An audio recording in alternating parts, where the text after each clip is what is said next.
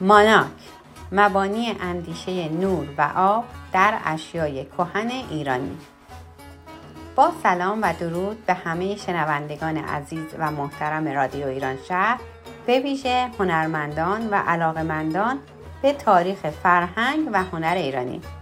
من دکتر پردیس بهمنی هستم و تخصصم مبانی طراحی اشیاء کهن ایرانی هست.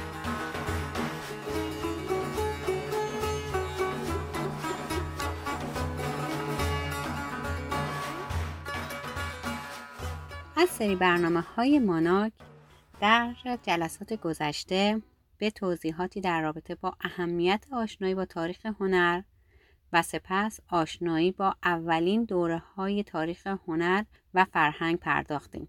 دوره های پارنسنگی اصری که انسان ها در قارها زندگی می کردند رو توضیح دادیم و آثار به از اونها رو.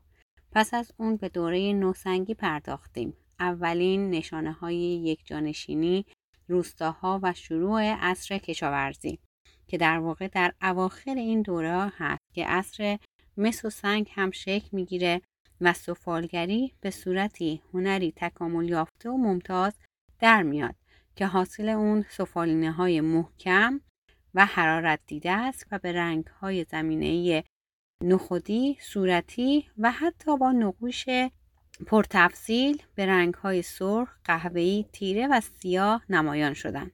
در ممتازترین نوع این تزئینات شکل های جانوری با نگاره های هندسی هم ترکیب شده که در واقع بخشبندی و حاشیه های سطح این سفال ها رو شامل میشه اما پس از این دوره به عصر نیا تاریخی می‌رسیم که به نام عصر فلز هم معروف هست فلزکاری یکی از جلوه های سلیقه و جهش قریه و هنر ایرانیه. شناخت فرهنگ و هنر ایران بدون توجه عمیق به این هنر کامل و رسانی است بیان قدرت و سرعت حرکت و تلفیق نقوش نیرومند با تصرفات تزئینی به فلزکاری قدیم ایران جلوه خیره کننده میده. و اون رو در کنار شاهکارهای هنر جهان قرار میده. بررسی های انجام شده درباره خاک محوطه های باستانی نشان میدن که استقرار و سکونت انسان در یک ناحیه خاص به سبب تولید دورریزها، فضولات، زباله ها و مواد متعدد دیگه باعث افزایش برخی از عناصر خاک نظیر فسفر، منیزیم، کلسیوم و پتاسیم میشه که برای بررسی و شناسایی مکان برخی فعالیت های ویژه مورد استفاده قرار می گرفتن. عصر فلز در واقع دوره‌ای در تاریخ پیشرفت بشریه که در روند اون انسانها بیشتر به فلزکاری دست زدن و از شیوه هایی برای گداختن مس و قل و فرایندهای آلیاش سازی و قالب ریزی برونز بهره بردن. این اصل خود شامل سه مرحله است. مس و خاک، برونز و آهن. تحقیقات نشان میده در دوره مس و خاک مردمان جامعه مراحلی از پیشرفت و توسعه اقتصادی و اجتماعی رو تجربه کردند.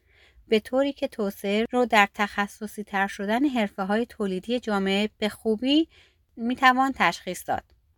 درک فرایند شروع فعالیت های متنوع تولیدی و تخصصی در جوامع مس و خاک پذیرش نظریات مربوط به تغییرات اجتماعی و اقتصادی رو از دوره نوسنگی به دوره مس و خاک دنبال می‌کنه.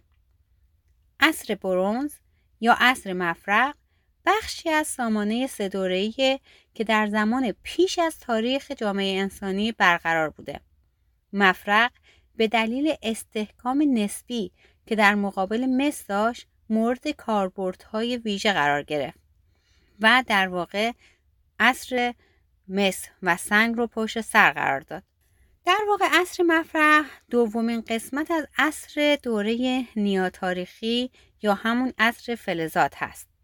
که همونطور که گفتیم پس از آشنایی انسانها با چگونگی زوب سنگ معدن مس برقرار شد این تقسیم بندی به این جهته که مصنوعات فلزی این دوره در زندگی بشر بیشتر از ترکیبی از مس و قل هستند که در کاوش های دیرین شناسی به عنوان عصر برونز یا عصر مفرق از اونها یاد میشه و تقریبا می‌تونیم بگیم که ساکنان ایران از پنج هزار سال قبل از میلاد یعنی حدود هفت هزار سال پیش با آلیاژ مفرق آشنا بودن و از اون برای ساختن مصنوعات فلزی خود استفاده می‌کردن. مفرق دمای زوبی پایین تر از مس داره. پس می‌تونه در مجسمه سازی و ساخت ادوات مختلف مورد استفاده قرار بگیره. دوره مفرق یا برونز رو عصر شهرنشینی هم نامگذاری کردن. این دوره پس از پایان طوفان‌ها و بارندگی‌های سیلاسایی که حدود 500 سال به دراز انجامید و تقریبا تمام دستاوردهای بشری رو در فعالیت ایران و سرزمین‌های مجاور اون از میان برده بود آغاز میشه. در این دوره انسان پس از پایان بارندگی ها که موجب به زیر آب رفتن سکونتگاه قبلی و دشتها و زمین های زرایی شد مجددا به سرزمین های پیشین باز میگرده و سکونتگاه های خیش رو احیا می‌کنه.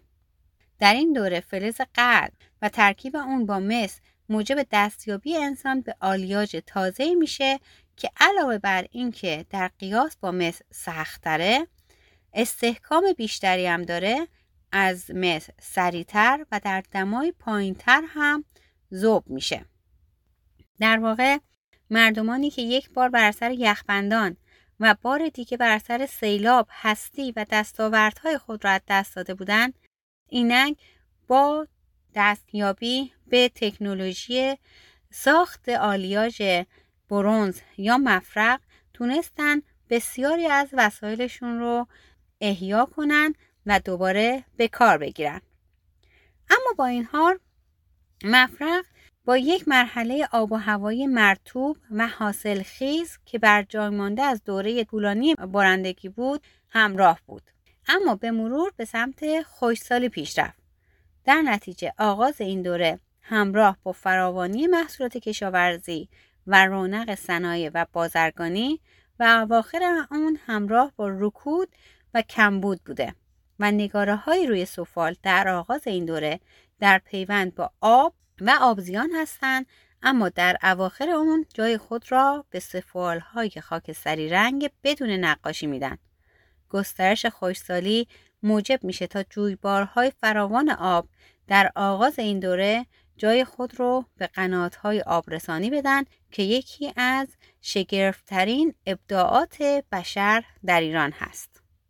نمونه سکونتگاه های برجام از زندگی انسان در دوره مفرق در ایران رو می‌تونیم به این مکانها اشاره کنیم. تپه شهر سوخته در جنوب زابل وسعت این شهر باستانی در آغاز شکلگیری خود در 5200 سال پیش معادل با 5 هکتار بوده. از دیگر مکان ها می‌تونیم به تپه های دشت مرودش و حوزه رود کور در مرودش اشاره کنیم که تعداد این سکونتگاه ها در حدود 5000 سال پیش به 80 تپه هم می‌رسیده. علاوه بر اون لایه های بالایی تپه حصار دامغان لایه های بالایی نمازگاه تپه در شرق دریای کاسپیان یا مازندران در ترکمنستان و همینطور سفال تپه در ساحل سرخان دریا در جنوب تاجیکستان از جمله مواردی هستند که سکونتگاه های مردمان ایران در عصر مفرق رو شامل میشن. همچنین می‌تونیم به چشم علی در شهر ری تورنگ تپه گرگان گورستان شهداد کرمان تپه کوپاچی در داغستان توپراک قلعه در شرق دریاچه وان نیز اشاره کنیم که از این مکانها مفرقهای بسیار زیاد و جالب به دست ما رسیده که از جمله معروفترین اونها با عنوان مفرقهای لورستان شهرتی جهانی دارند. از جمله خصوصیات فرمی مفرقهای لورستان می‌تونیم به این موارد اشاره کنیم. ابتدا گردن گاوها به طرز تندی برافراشته میشه. سپس در یک زاویه تقریبا قائمه خم شده و در یک مسیر افقی ادامه پیدا می‌کنه.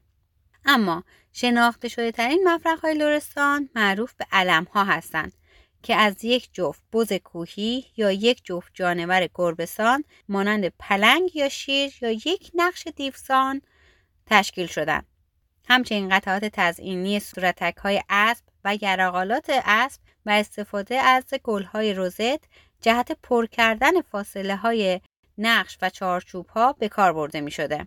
مفرق های لورستان رو معمولا در قطعات زینوبرگ، اسلحه ها، اشیاء زینتی مثل گردنبندها و آویزهای گلابی شک، گوشواره های مختلف و همچنین اشیاء نظری که به صورت تلسم های کوچکی به شکل حیوانات ساخته شدن می‌تونیم ببینیم.